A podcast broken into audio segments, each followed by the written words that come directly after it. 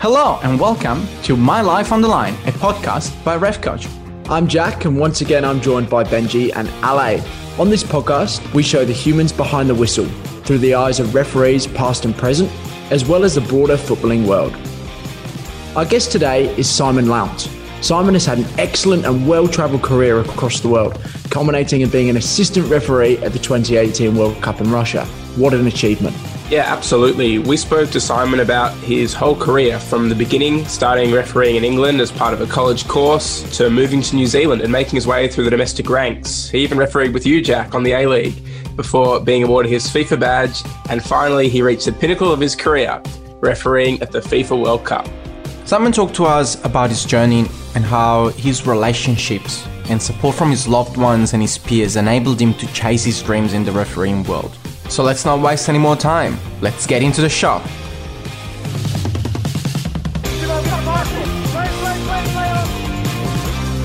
I recommend a on-field review. Stop it, stop it, stop it! Look at it, look at it, So, Simon, all the way from Stuttgart, but your journey didn't start from there.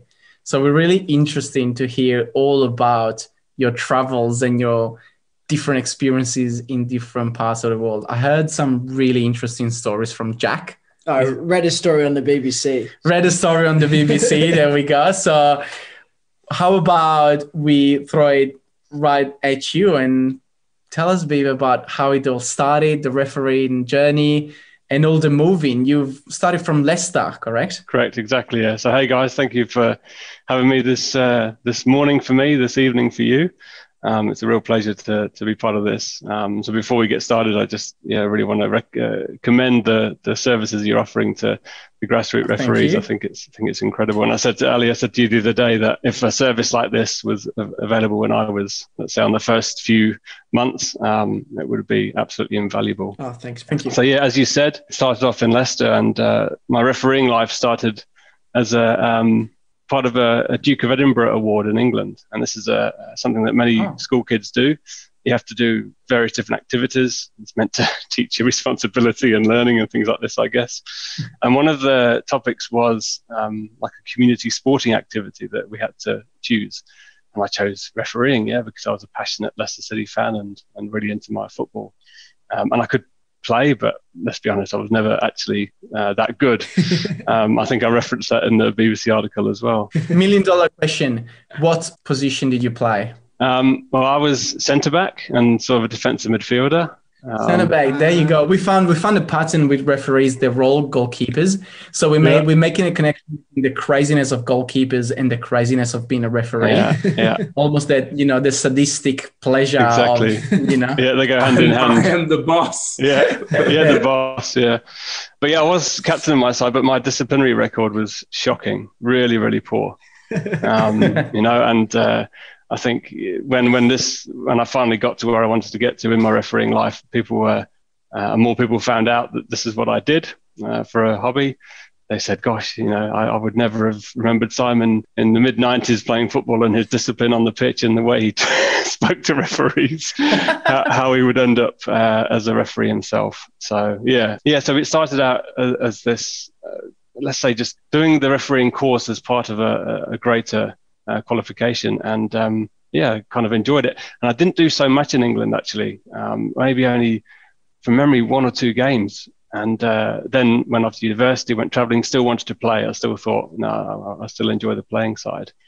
And it wasn't until I went on my travels to, to New Zealand and Australia first, and then to New Zealand, and and met my uh, my now wife that um, I decided I should give refereeing a, a crack. And uh, yeah, luckily had some amazing people to support me in those early days to uh, to put me on the on the right track really. So they started in Leicester and um, yeah, sort of really cut my teeth in, in the New Zealand football world. Jack, what was the story you read on the BBC?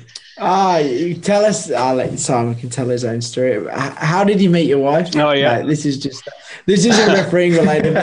from a human perspective, humans. this is a sliding doors moment. It was a sliding doors moment, and that is a very very um, appropriate term for it. It really was, you know, and it almost gives me goosebumps thinking about it. It really does. Um, so I went, yeah, I went traveling through Australia, and uh, most people go traveling because um, they want to see the world and, and experience new things. And um, I got to New Zealand and sort of realized I had six months left of my travel and not really knowing what to do when I got back to England. And uh, it was the first week, and I'd gone on a tour to the North, uh, the North Island, right up to the top of the North Island. And I was dropping my hire car off in central Auckland and walking to the ferry to get the ferry back to Waiheke Island. And those of you who know New Zealand, Waiheke Island is a large island in, in the Hauraki Gulf there. Anyway, I was walking back. It was pitch black, 10 at night. And um, yeah, I got lost. I didn't know, I had no clue where I was and saw this young lady walking towards me with a dog and uh, said stopped her and said oh excuse me where's the where's the ferry? And she said oh it's this way. And then she walked off and i thought oh she was she was very nice. And then I thought i wonder if I wonder if i could walk this way but accidentally walk to the left and kind of get back and uh, bump into her again. But then next thing i know she's pulled up in a car next to me. And uh, she picked me up and dropped me off at the ferry terminal and asked for a number and she gave it to me, and that was it. The rest is history. End of story. Then you're living in yeah. next next thing you know, you're living in Germany with her and kids. And yeah, and I always say, yeah, I say, I say, what three or four mortgages and two kids and two dogs later, here we are. Yeah, yeah, exactly, and um, that that kind of what made me, yeah, that that made me stay in New Zealand. And uh, as you said, Jack, it's a sliding door moment. Who knows if I'd have gone back to the UK and I'm uh, and from then we've been a firm believer of of taking opportunities when they when they come, and uh, I think that's uh, you can. Yeah, if you, I've moved between Auckland and Wellington a couple of times within New Zealand for, for, for personal reasons and also for work reasons. And then the biggest move was bringing the family over here to, to Germany um, three years ago as well. So yeah, of course. So yeah. you know, you, you, meet the I presume Kiwi girl and, and decide it's a great yep. place to stay. But then, how does refereeing come back into your life after doing one or two games after doing the Duke of Edinburgh screen? Yeah, good question. I played to start with for a couple of Auckland sides, and yeah, yeah, I think what was I then, sort of mid to late twenties, mid twenties, and you realise, yeah, I'm, I'm not actually that that good. yeah, there are players who are younger and my age who are miles better than me. Um, and I think, yeah, I got home and complained again about referee on the, on the day and always complaining about. And Sarah's like, well, just do it yourself. You know, why don't you give it a go yourself? Um, and like any referee, yeah, you, you take that introductory course or the club based courses that they had at the time. And um, yeah, you realize that the passion you have for football, uh, you know, you can use it in a different way. And then as you see other examples of, of um, top referees at the time, and the you know the phrase that they've got the best seat in the house. They're they're they're uh, involved at a really professional level. Uh, that was the motivation, and I suddenly saw this new world that I could be exposed to um, that I would never get from playing. Mm-hmm. Um, get from supporting, sure you can, but you're not really in it. And then suddenly I thought, well, this this could be something I could I could uh, I could get into. Um, and as I mentioned before, I was really lucky uh, to have some amazing people in Auckland, uh, like Paul Smith and those uh, incredible assistant referee who went to the Korea World Cup for New Zealand, or represented New Zealand, sorry. He just kind of took me under his wing and, and really pushed me uh, and gave me some, some opportunities uh, in those early days. So, yeah, that's kind of how it happened. So how did that come about? So you know, you took the course, and it's it's uh we'll touch on your World Cup experience later on, but it's a it's a long way from just you know restarting the course in New Zealand to to the World Cup. How did you get back into it? How was your first game back? Yeah, it's a good, very good question as well, guys. Thinking back, you kind of remember, you know, Can in those remember? early days, in those early days. Now, this is one sort of not I wouldn't say regret. I don't use that word very often, but I used to document every game on an Excel sheet, yeah, and, and put the score and the venue and the time and who the referee was, if it was me or if it was uh, if I was assisting. Um, and I think that first season I did like 84 games um, this is this is before we had kids, yeah. So wow. it was a lot easier at, at the weekends. Um, but that was, I think, that was the key. And I've, I've said that to some young referees before.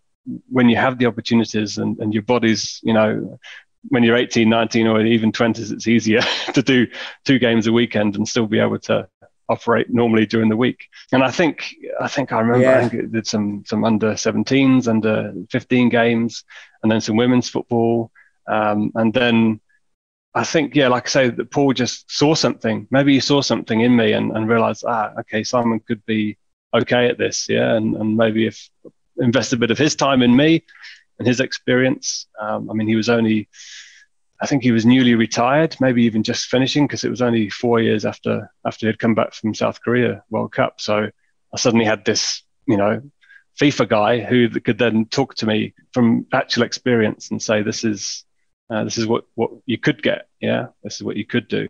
Not even thinking that far ahead at that time. Um, but yeah, those early games, um, you kind of do as many as you can, and it's all about experience. It's getting out there and uh, trying to experience as many different styles of football. Um, all those decisions that you read about in the laws of the game that you think will never come up, you know, they, they come up um, and, and, and, you get them wrong. Yeah, you absolutely you get them wrong to begin with.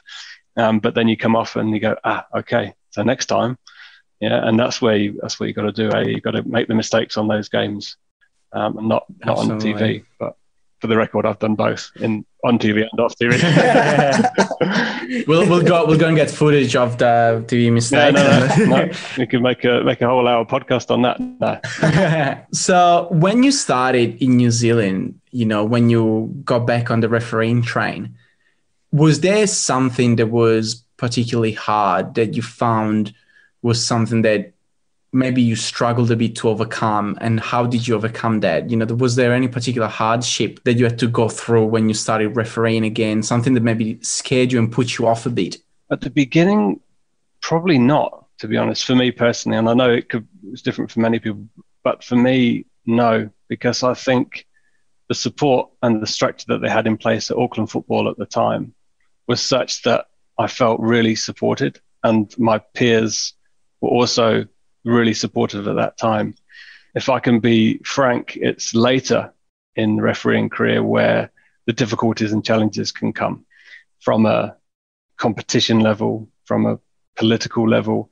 That's where the challenges come. Um, in, in my mm-hmm. feeling, mm. my I can only talk about how I experienced it. Yeah, so for me, I, I, think in those early days, it was some of the best best days. Yeah, because there was maybe no pressure, there was no stress. Yeah. It was just completely learning and taking as much as I possibly could, um, and moving quite quickly. Yeah, and by the end of that first year, um, I was doing what we call Premier Reserves, which is the, the reserve league from the top. Um, and that was really unexpected for me to, to get that opportunity.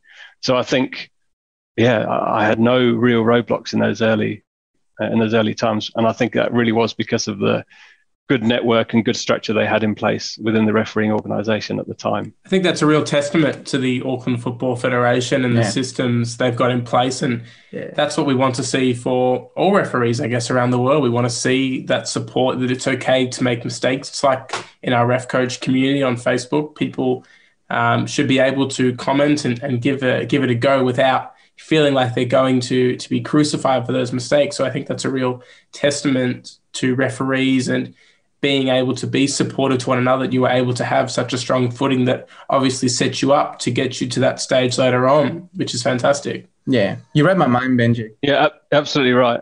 Yeah, yeah, Benji, you, are spot on, and I think, and I've referenced it having something like you know you guys who are dedicating your own time to offer this um, and have these forums. Yeah, I think in 2005, um, when I'm talking about this time, um, there was no okay, social media was around, but it certainly wasn't as as commonly used as it is now. Um, and we, you know, I think we didn't have Facebook groups to share or or or, or to learn from in that way. Um, so I think that's been a huge advancement since then. So you really had to have, have the people on the ground back then, and I had that. I was lucky. Um, in that, at the end of that first year, maybe a year and a half, I ended up moving to Wellington for my job, and that was another big point I, I go look back on is is is the the structure there. They really pushed me to get me onto the national league as, as early as possible because they could see that maybe I had a possibility to, to go a bit further. And um, yeah, they pushed me to get you on the, get me on the national league mm-hmm. as an assistant. That's normally the process in New Zealand uh, as, as, an assistant, and um, uh, I managed to move to Wellington. Um, as you know, it was two years. Sorry, in 2008, I moved to Wellington and managed to get on onto the league. Um, and without that sort of help and guidance and push at the beginning, things would have been a lot slower and and, uh, and a lot harder. Yeah, for sure. You get onto the National League, so that's kind of you know you've you've come through the ranks, you've moved to Wellington, and and it's quite refreshing. Like Benji touched on that, you've had this great support the whole way because usually that's when we hear where so many refs drop out you know, across the world, not just in Yeah. New Zealand, not just in Australia, not just in England. That's where refs are dropping out. It's really refreshing and quite. Very inspiring. Yeah. Yeah, it's great to hear that. That's when you felt most supported. Um, but you moved to Wellington, um, get onto the National League. I guess that's your first flavour of semi-professional. I think it's semi-professional, the top league there. Yeah, I mean they say it's amateur, but uh, I think every referee in the world knows that there's it's semi-professional. Let's leave it there.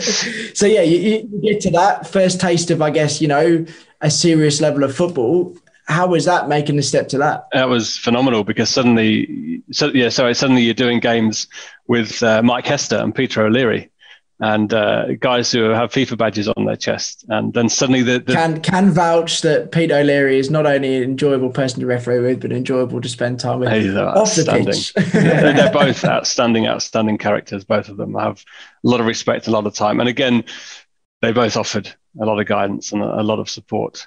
Suddenly, as you say, it opens up this whole world of, of a more professional environment, and yeah, let's be honest, a higher level of football, and you need that. Yeah, you have to keep keep progressing and, and keep testing yourself.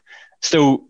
Uh, refereeing uh, as a as a as a central referee on the uh, what we call the Central League or the Wellington leagues, but uh, having that higher level of, of competition on the national league with with these with these names, yeah, um, that, that that I'd read about and seen and, and, you hear about, um, and if they're in the FIFA World Cup program, so that would would have been the 2010 cycle.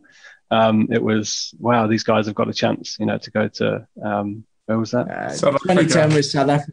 Yeah, South correct, Africa, Benji. Yeah. yeah so you know that was that was a real real inspiration uh, to, to to have that opportunity yeah and we got we got to wellington and that's when um yeah a year later we had our, our first child and that's where things get interesting as well so you know from a you know as you said before referees from the humanity side you know we've got we've got these uh, lives as well and you guys know in australia and in new zealand it's not a, a profession uh, there are a real lucky select few who can make uh, a living pay the mortgage and uh, the bills from from refereeing. So um, then then you know when you have a, a family in the mix, uh, the balance really becomes a big big part to manage. Um, and it was sort of from that national league and every weekend that you start thinking out, okay, now I've got a baby at home and I'm still disappearing for work in the week, and then we're disappearing on a Saturday or a Sunday for four or five hours.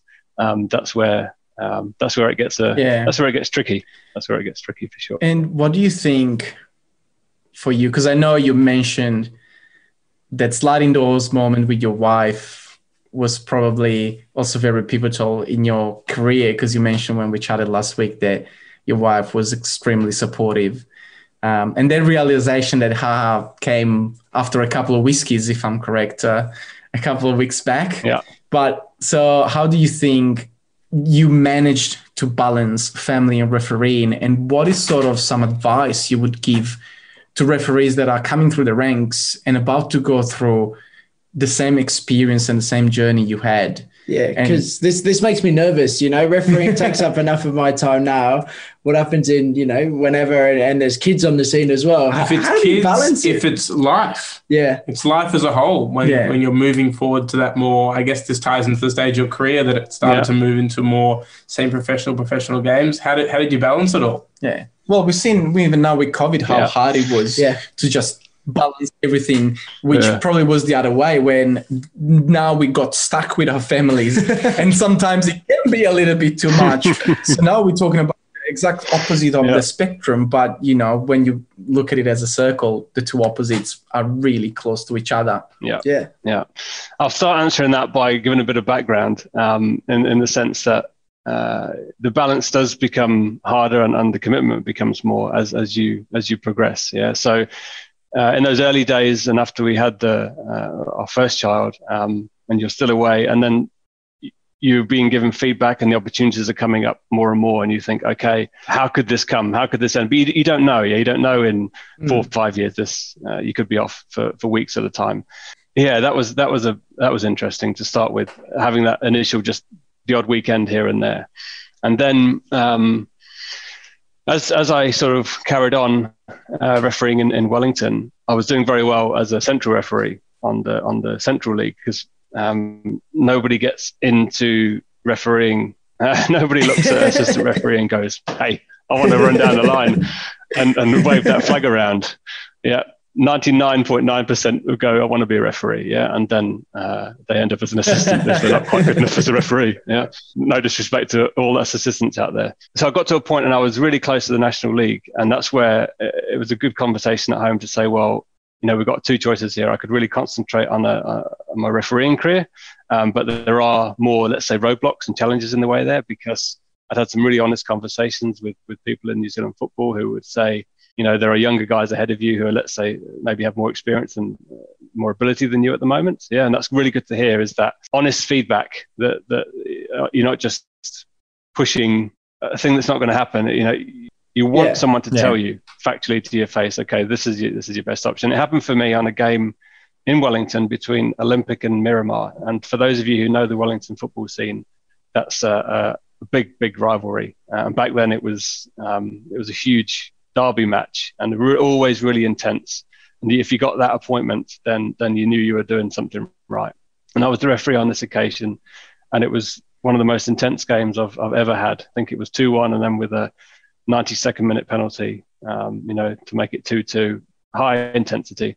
But my management on the day was maybe not so strong. And there's a guy in, in New Zealand called John Cameron who pulled me aside, he assessed me that day, and he said to me, Here's your challenges, yeah? And he, he was really open and honest with me. He said, If you want to get a FIFA badge and go to a World Cup, your best chance is as, as, as an assistant. And I would say this would be my second sliding door moment because then that meant I had to make a really tough decision to carry on what I loved doing and what I'd got the thrill and the passion that we all know as refereeing, or do I want to have more of a chance to go to a World Cup and experience what that rush could be like and what that could uh, feel like? And after much deliberation and talking with with family and friends and other peers, I thought, well, my best opportunity is is as, as an assistant. And coming back to your question, the support from home was invaluable at that point because you do have to be realistic and think, well, if we go down this route and um, I push for a FIFA opportunity, it will take me away from the family, and it will mean, you know, talking frankly to my to my wife to Sarah, that you will be on your own a lot more, um, and you have to have open and trustful, open communication the whole time. I think that's the most best advice I can give when talking to your partner and your family is just open and honest communication to say, hey, look, this could happen. I, I need you to stand b- behind me and uh, and support me and give me the best chance to do this. And I was am supremely lucky that I've uh, I've had that have that opportunity and had that opportunity with her to to say um, to hold the fort, you know, and, and take the kids to school and and and uh, teach them and do everything else. They probably turned out better with me not being there, to be honest. um, so yeah, I think I think without that, it would would have been absolutely impossible. This whole thing, you know, to have that have that strong support at home. In fact, one story, as I got, I think did I have my FIFA badge? I can't remember, but I was invited to an A League trial in, uh, I'll say Brisbane. It might have been somewhere else. I can't remember. But Mark um, Mark Shield was yeah the guy. He picked us up and he and he did the assessment. And my wife was pregnant uh, 30 something weeks. Deep in. Um, yeah, deep in. So it was like, well, do I go or not? But again, another huge level of support from from family there to say, even though it could happen, it wasn't any day, but it was within the next two weeks, three weeks. Yeah, you go to Brisbane and, and have this opportunity to do this trial. And in fact, I finished the game, uh, came off, and had a message from my wife saying, "Oh, I've had some some pains, yeah, and some not sure what's happening. And Mark Shield was outstanding. He's like, "Quick, let's get to the airport. We've got to get you home quickly as possible." Uh, thankfully, it was a false alarm, and and uh, my second son came, I think, three or four weeks later, so everything was all right. Um, but yeah, it was uh, again just another sort of story to think. Well, gosh, without that support and trust and uh, and uh, yeah, opportunity given to me by by my family, it would have been possible. Yeah, I love um, that. Yeah, it's fantastic, isn't it? Like, and obviously the people listening can't see you know the smile and the warmth in, Yeah. in Simon's face as he's telling that story. But it's really, you know, you can really feel that that's coming right from the heart, and you genuinely, you know, so grateful for for your wife and your family's support. I think that that's fantastic, absolutely fantastic. Yeah. Yeah. So Sarah, Yeah, for when you listen to this, uh, Simon is truly, truly grateful and appreciative and loves you very much. You. Yeah, well, you referenced it earlier just before. I talked to you last week. I had some a friend visiting uh, me recently, um, within COVID rules. For those of you listening, okay. And we were, yeah, we were up till quite late having having some soft drinks, let's say. And um, uh, we were just talking, uh, and he said, "I don't think you realise just how how much he stood by you through these years, you know." And and again, goosebumps. But you know, I think it was that moment. I know that, yeah, I absolutely knew that. But I think hearing it from someone else who's looked from the outside, a really close friend, to say, you know, do you realise, you know, what what she's done over these years and the times you've been away? And um, I thought, yeah, yeah, you're absolutely right, mate. And without that, again, I say I sound like a broken record, but it wouldn't have wouldn't have been possible. It was fantastic to have so many community members contribute to our questions for the Q&A with Simon. You can find the Q&A on our Facebook group, YouTube channel, or on our Instagram feed. So, World Cup 2018, how did the when did the path to that start? When did that come onto your radar? So I went to um, the 2012 Oceania um, Nations Cup in Solomon Islands, and that, that was an experience in itself. You know, for any of us uh, in the Asia Pacific region like we are, you know that you get sent to some pretty pretty cool places, strange places. Yeah. Um, to fly to Solomon Islands, my first experience of, of that was was quite quite incredible. And I went actually as a as a let's say an introduction, just just to participate in the pre-tournament um, uh, seminar. And by this point, I was a FIFA assistant, so I was lucky in 2011 to be nominated uh, for the 2012 list of assistant referees. Um, and then, for whatever reason, another assistant couldn't participate, so they asked me to stay, and that I think was a huge opportunity. And I ended up doing two games, um, and I still say to this day that the I did a Samoa against Vanuatu at midday in 42 degrees centigrade. I still think Jesus. is my toughest uh, experience in, in football. Um, we had drinks breaks and ice packs around our necks and everything. So Yeah. that was hard. But that having that opportunity and taking that opportunity, um, again, not just the support from family, but my employer at that time was expecting me to be away for a week, and then suddenly it turned up to be two and a half weeks, and amazing support from my employer. Um, that was just the beginning of the support they offered me.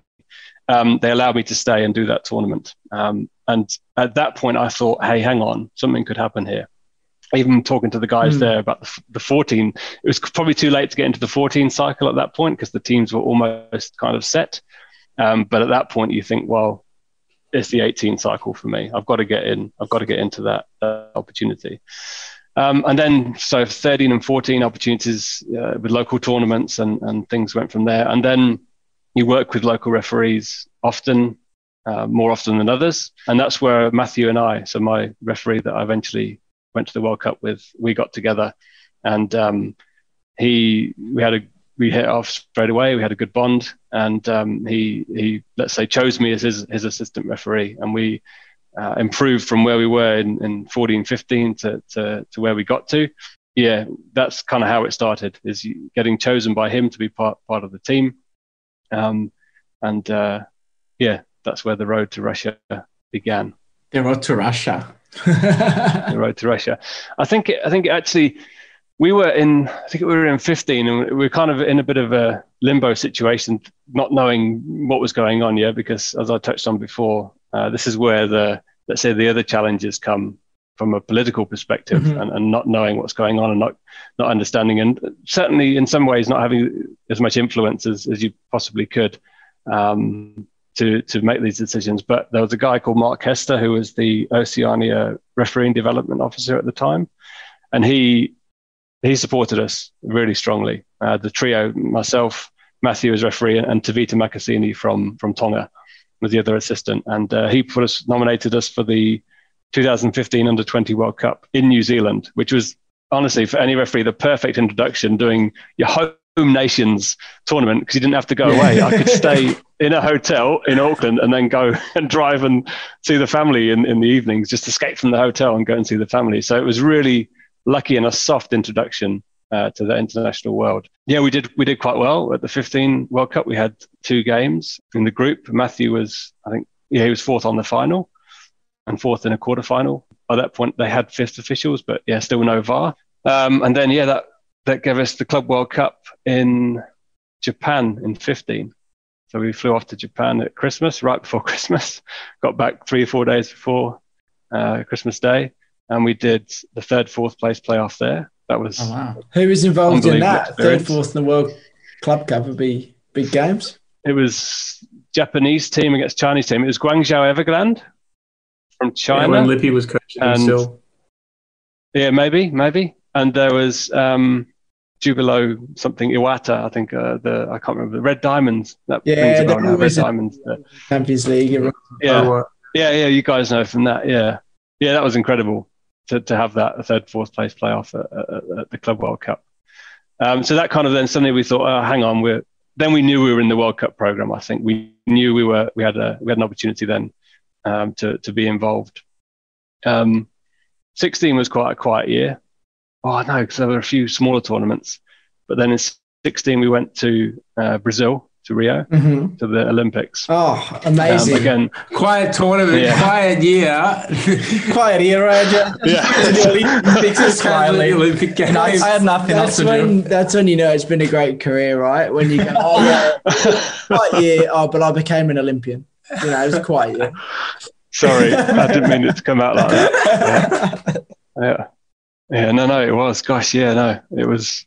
Yeah, that was an incredible three weeks. Um, but before then, we'd had, I think, a couple of qualifiers and in in, um, in the World Cup qualifiers in the islands. Yeah, Solomons and Vanuatu, places like that. But yeah, the, the Olympics was the was the goal. Yeah, you ask any referee on a on a um, World Cup cycle rotation, and they'd want to get at least a couple of under 20s or age age grade uh, tournaments, the Olympics, um, and at least the Club World Cup, and maybe the Confeds. Yeah, Mm. the year out from the World Cup. That's kind of you get selected for those, then you know you're in. You know you're in the mix. Um, so we went to the Olympics. Um, we had a game in Manaus in the in the jungle. That was incredible. um, What? hot, but a good experience. Went well. We got back, and then we immediately flew to Belo Horizonte, and that was tough because we flew back from Manaus into Rio, and we got back to the hotel. I think ten at night, nine at night. Had to get a new kit because it, we it was all dirty, basically. Then literally back to the airport to fly to Belo Horizonte.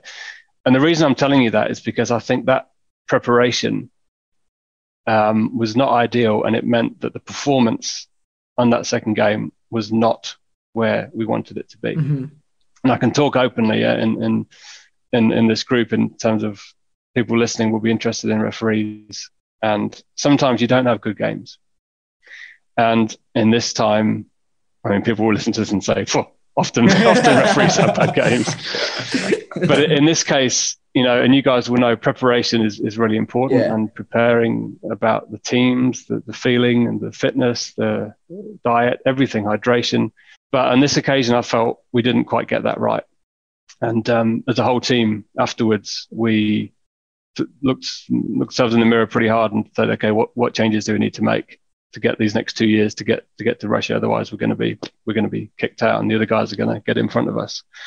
Um, and it came from uh, yeah, we, there was a communication issue. I mean, I've always said you, you win as a team and you lose as a team, and on this occasion, it maybe wasn't me and it wasn't the other assistant. It was something that Matthew didn't quite see right. Um, but could we have done more to change it before the game restarted? You know, these kind of decisions. Yeah. Um, and and I think that yeah, that was tough. It was really tough to to, to take. Um, and we ended up flying back to, to Rio, knowing yeah, knowing that that we we'd made a, a game changing mistake, um, and uh, that in all likelihood we would be going home early. And uh, that's exactly what happened. Yeah, and it's a tough place to be. You know, it's a tough environment to to to come back into with all these other referees, and they're all very supportive. Yeah, but they all know deep down that, yeah, that guys, you know, they've made they've made an error, Yeah. and it's tough on them. Thank thank goodness thank goodness it wasn't me. Yeah. Yeah. Uh, there is an element uh, of that, and yeah, I'll never forget being called into the office with Mr. Massimo Busacca and uh, Manuel Navarro and all the other uh, Jorge Larrionda Mm. and said, okay, you know, well done in the first game, but what happened in the second game? And unfortunately, you'll be going home in two days Yeah. and missing the final. Yeah, so missing going to the Maracanã and seeing Oh. the Olympic final. So, you know, as a, as New Zealand officials and Oceania officials, you, you go to these tournaments wanting to do your best and you know always aiming. Yeah, why not? Why can't we get the final? Why can't we get a semi final? If you you know really honest, you, you kind of think well politically it's going to be tough for that. So you you want to stay at least till the end to say you know you did everything you could on, on and on this occasion in Brazil we left having underachieved and felt really disappointed. And that was the first time I, I, I felt that and experienced that. And it was really tough. Yeah. It was really tough to um, go to an Olympic Games and not perform how we should. And what made it worse was that the female team that also went uh, had a tough game. And we all went home kind of uh, together. And so it wasn't the best representation experience being being in Brazil. I mean, yeah, it's hard not to enjoy, but from uh, from the reason we were there and the refereeing point of view, it was really tough. And it took some time to sort of recover from that and and uh, take a long hard look at ourselves and put some new processes in place to take it to the next level and and, and grow our team um, as I think we did in the next next years. So from a from a dark moment there, obviously, you know, careers of highs and lows, and that was one of the lows. But take you back to what you said just a couple of minutes ago about when that error happened. Um, I really liked the way you just described that. Right, there was no blame. There was no it's his fault, it's our fault. It was someone missaw something, and it was what could we have done to help him? You know, could we have done more? And I think that just you know, for me, that really, I don't know about you boys, but that just sums up what a team culture should be in refereeing. You know, refereeing can be a really individualistic activity, but the way you just described that, that is awesome. You know, Yeah. if, if we could have, not saying that it doesn't exist in refereeing enough, because it does, it does, but you know, just to hear you talk about it in that way, in such a low and low moment, um, when you come off such a high, I, I think that's an awesome attitude and, and perspective. Uh, yeah, I feel that to have that team spirit as well, you must have, you know, I think that's where everyone in the team can be a leader and support each other and lead the team. You know, we always look at the referee as the leader, but sometimes it's going to be the referee making a mistake. And then an assistant Yeah. needs to be the leader of the team. You know, it's just the way you you put together towards the team and that's where that trust and bond Yeah. really comes together to get you out of that Yeah. of that hole where you know and it, it can happen at any point in your career. I remember Yeah. very early on when I was on the NPL in Victoria and I was refereeing a game and it was probably my first season, so I was only 19, so that's our second division here, Simon. And I'd absolutely had one in the first half, absolutely mad to the point Mm. where I was losing Mm. control and I didn't know what to do. But really, luckily, I had re- two really experienced assistants who were far older than I were, far more experienced than I was. And I got at half time and I kind of went, what do I do? And they sat me down and I, it's all good. You know, here's what we're going to do. You're going to Mm. approach the second half differently. You're going to do this, you're going to do this, and you're going to do this.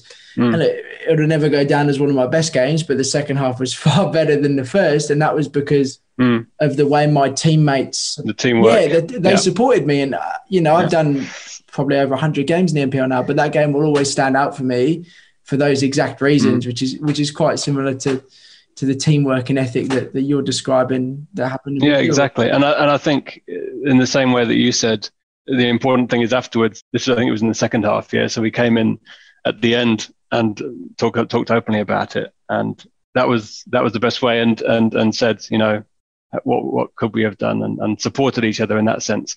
Um, and yeah, you're right. Ali, you said it's not always the referee that has to be the leader. Um, and I think it's important that assistants have strong personalities as well. They don't show it so much on the field. Yeah, absolutely not. And uh, they're probably not meant to. Uh, and the, in the FIFA world, the coaching is always that, the, you know, we want personality from the referees. They don't want robots walking around. yeah Assistants, I get the feeling a little bit different. You don't want flamboyant assistants. Um, you know, uh, we can converse with the players for sure, but uh, there needs to be, you know, it's more supporting it. That's why we call it uh, assistants. And I think off the field, that's where we were really strong. And, and we had Tevita, who had been to, to the 2010 World Cup and luckily missed out on the 14 World Cup. And then obviously stayed with us to 18. And now he's even in the, in the program for 22. So this oh, wow. guy's just unbelievable. So we had his experience and he knew all the small things, you know, from a FIFA tournament behaviors and things that we should do. I was, uh, I, I, don't know, I don't know what my strength was really. You have to ask Matthew. But um, after this, you know, we we don't we didn't have the luck. I think one point I want to make is we were up against not up against. I guess I, we were up against guys who have done hundred Champions League matches, worked together every week, and we're in the same pool as them, which is a great honor. But we would maybe get, if we're lucky, six games a year together mm. because Tevita was in Tonga, I was in Auckland, Matthew was in Palmerston North. So to get that opportunity to work together, we had to come up with another way of how we could better communicate and better support each other during those key match incidents and decisions. And we did that. We, we sat down and put a, basically a presentation together between us that we looked through every before every game to remind us of the key words, the key focuses, how we could support each other. You know, open and honest communication. You know, if if we think someone's talking too much, we can tell them, stop talking to me for five minutes. I need silence. You know, so little things like that that we said um, and key words that then after that Brazil experience, we, we, we, took on. And I'm not saying after that everything was perfect because it wasn't. Yeah. And, and, and there, there are still challenges uh, right up to the very end. Yeah, let's be honest. So um, there's, there are still difficulties that, that, that you work through. Um, but I think without that opportunity and without that game, and let's call it a third sliding door moment in, in, in that sense, I think it would have been a lot tougher to, to get what we got in the end after a darker time in in Brazil, you know, not going the way you wanted, it, it did come up with the reward you were working towards in 2018 in Russia. You made it to the World Cup, the, the pinnacle, what you've been working towards, you know, the support of your family and, and your wife had all been worth it. How did that feel when you got the phone call or the email? Yeah, that's a good, that's a good story actually. I, by this point, professionally, um, things were, were progressing quite nicely as well. Um, so I had some opportunities in that in that part of my life, and one of them was was a, a, an opportunity of where I am now, sitting in head office in, in Germany for our company. So, I yeah, it's difficult because the timing was was quite tight with with the with the uh, World Cup in Russia and moving the family. Mm-hmm. So um, massive, we decided massive yeah, life events. Jeez. Yeah. Again, another was, quiet year. It, it another was, quiet year. another quiet year. Yeah, that's right. Yeah, 2018 was was crazy. So we um, actually took the job in at the end of 17, and um, I came over here in in November to start uh, in a small way, and then on the then I flew actually flew from here to the Club World Cup in Abu Dhabi for three weeks. Mm-hmm. Um, so that was the first experience that my employer here had. Mm-hmm. Oh, he he disappears a lot. yeah. um, but as a pre-interview with the with with the role here, I actually said, "Hey, you know, they knew they knew in the in my company globally that I was a referee, but um, I said, I need this this time off. If I get selected, I need this time off, please." Yeah. Um, so anyway, went back to New Zealand, tidied things up, and did everything we had to do. And on the last day, it was before Easter, before we flew to Germany.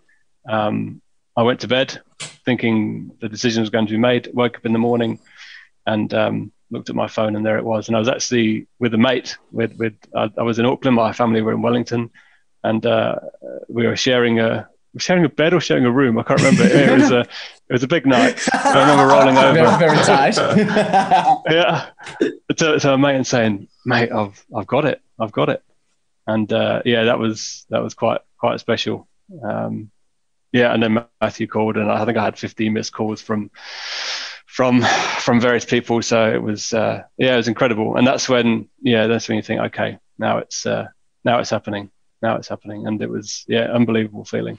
So we flew to Germany, and then almost immediately um, had to fly to Dubai for the pre-course. So it was all very all very flash. We went to Dubai for a week, and it was that we did fitness tests again in, in stupid heat. We did the fitness tests and did all the tests, and then uh, four weeks later, we flew to Italy, to Florence, to the head of uh, where the Italian Coverciano. football yeah. team, yeah, you know this, yeah, yeah, went into the going to the changing rooms and seeing Buffon's locker and all that. Oh, it's just just unbelievable. And it was that one when we passed that fitness test. That's when you knew. And it wasn't until so you got the letter. Sure, you got invited, but as it, any invitation to a tournament, you know, there's a caveat. Mm. You must pass the fitness test. You know, blah blah blah, but everything like this. So when we did that test in in Coverciano, that was then we could go right. We're in. And then you got on the red wines to celebrate. And we got the red wine, but it was funny. Matthew flew in the day before, and we got arrived later. And then we arrived, settled in, then said, "Let's go for a for a jog." So we went onto the running track, and he walked out with us. He'd already done something in the morning, like a, a light session in the gym or something, and then he stood off the edge of the uh, edge of the running track. Oh, yeah. His foot rolled his foot and snapped a bone on top of his foot. Oh.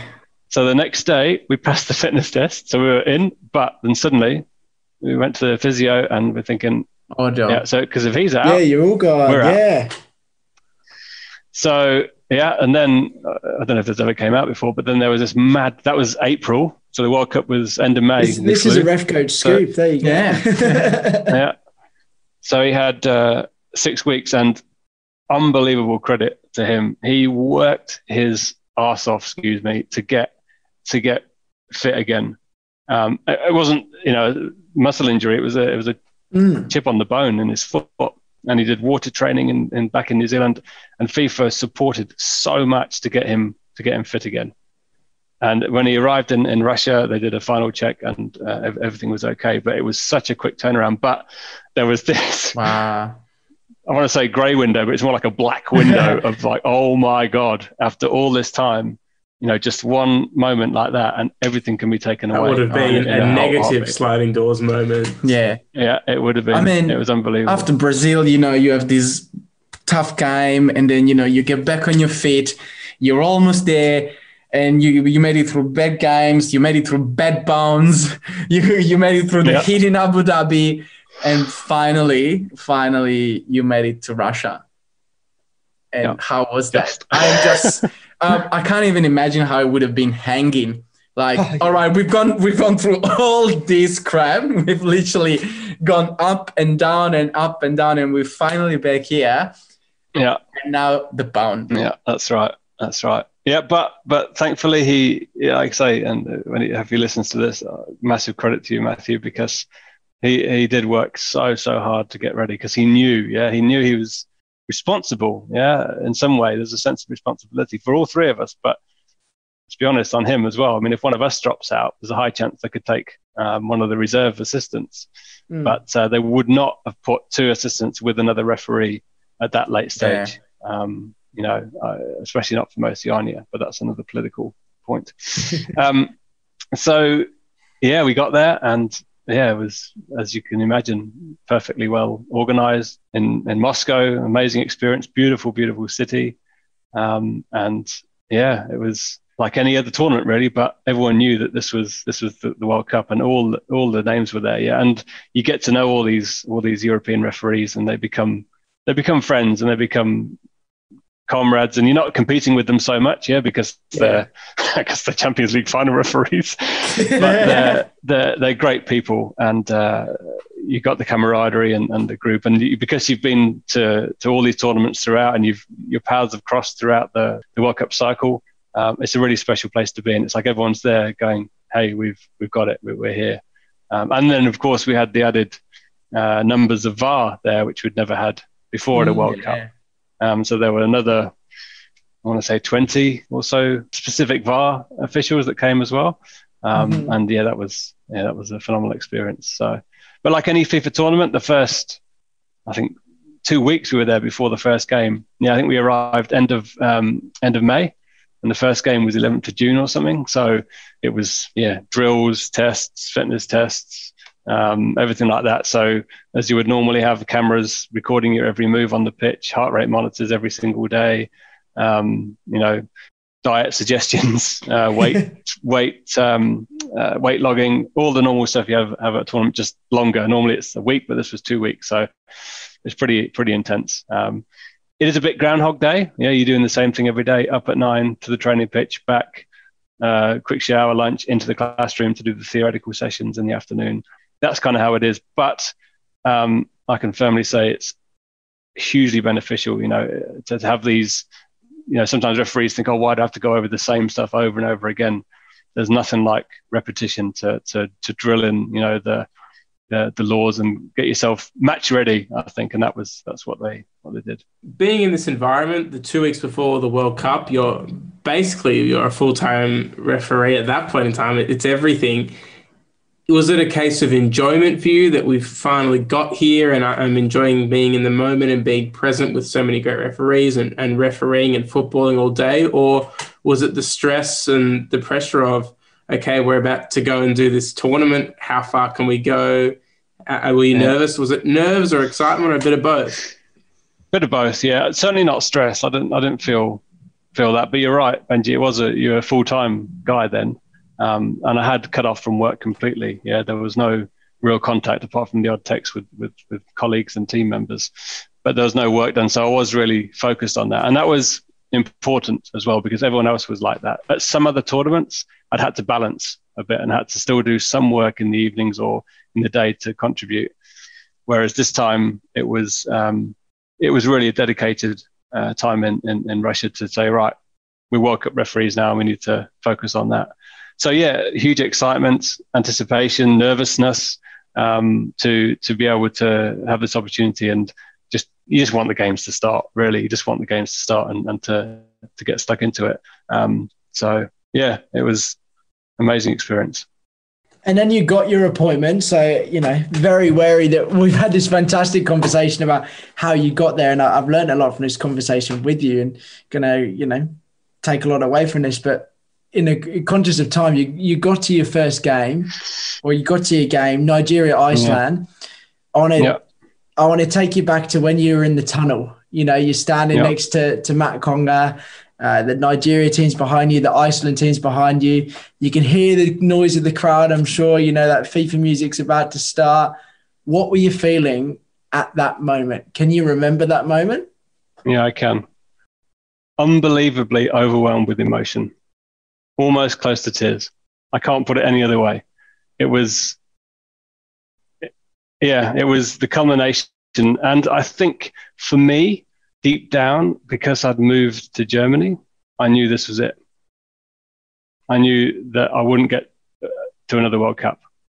And I was okay with that, yeah, because I always knew that there were other things in my life I wanted to achieve professionally. And uh, I knew this was kind of my opportunity to, to do. And who knew if it was in the end? Yes, it ended up being our only game, um, which, to be really open, is, is a disappointment. Yeah, there were there were reasons why, but we never actually were told those reasons. But maybe don't let's not get into that right now. for for me, I, I, think it was just that that raw emotion and walking out, and even two national anthems of that I have yeah. no close affiliation to. You're still you're still bursting with with pride and and uh, and yeah yeah it, that that was for me. Yeah. And then I think like most most occasions when when you're walking out, whether it's in front of hundred people, thirty thousand, or in this case nearly fifty thousand people, as soon as the game starts, it is honestly it does you kind of click and in the game that's it, and you can yeah sure you hear the background noise, but the game is is the focus, and um, that's that's kind of what it was. But yeah, that is that that moment as you asked Jack, I, I won't forget. It's that emotion pure raw emotion of finally getting out there and doing it. Wow. It's such a journey, right? Ah, oh, absolutely. Everything I feel everything we've talked about has built up to that moment. Yeah, yeah. And I wish I wish everyone could see Simon right now because yeah. the smile and listening to the these words and seeing the expression, it's communicating such a strong and deep emotion. Oh yeah, it's just you know, it's making me um it's making me feel so emotional about it. I feel like I've gone. Oh, I've been invested with, with you. you. I have made it. Yeah, it's like yes, we made it. We, we, we, are. We made it. It's almost like we are on the team. It's, it's the Rocky moment. Yeah, yeah. we did it. Yeah. The Rocky moment. Nice. The Rocky nice. moment. Will I got a tiger playing under this? yeah. Oh, yeah. fantastic. Exactly, and I think I think it's you know I I, kind of and yeah, to sort of again with, with thinking about timing, um, I miss it terribly. Honestly, you know, you, you you look at professionals who stop playing, yeah, and, and they really struggle mentally with with how that can happen. I missed refereeing a lot. Okay, there are many other things in life, and uh, when I came to Germany, I, I refereed here on the on the third league for one year, uh, the third professional league, which is also an amazing experience. But I really did miss. I do miss that that that environment, and uh, talk to my referee often about those times. And uh, but they were amazing times and, and good memories uh, to to have. And uh, I say, if I can, I said to people before, if I can do it, then then anybody can. I mean, you know, with, with the right application, and as I've said at the very beginning, that that unequivocal and, and unwavering support from the right people in the right places with the right intentions, uh, and I, I, was lucky to have that. Then then you can really have some amazing opportunities in refereeing. You really can. So I think what you just talked about there and everything you've talked about in the podcast, Simon, is you know, we feel like we've gone on this journey with you, but you've had so many people behind you. I feel like we talked about that raw emotion of when you were standing in in the tunnel in Russia, but you know, it's because it wasn't just just you there. I feel like you know had all these people who came on the journey with you and and you weren't doing it for yourself. You kind of were doing it for them and everything that had gone into that that long journey to get there is just fantastic and and it, it was awesome. It was so emotional hearing about the people side behind how you yeah. got there. Um, I love that. That was that was fantastic. Yeah, so, good. Mate, we really appreciate you taking the time coming on on the podcast and, and, sharing your story and and being so candid and open and and honest and uh, you know hopefully you enjoyed going back to those memories because very much, very much. us three definitely enjoyed sharing them with you and, and reliving with with you. yeah.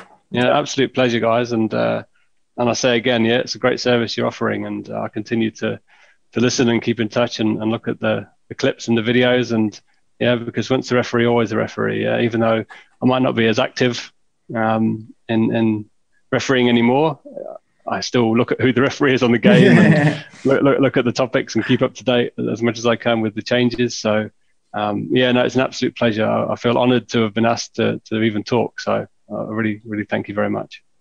Oh, thank you. The, I mean, the honor yeah, was ours. It that was, was awesome. Thank yeah. you so much. We I can't say how much I appreciate this feedback coming from you, especially after the amazing person you you showed us you are. So thank you very much. It was I think it's very kind. Amazing. Thanks, Simon.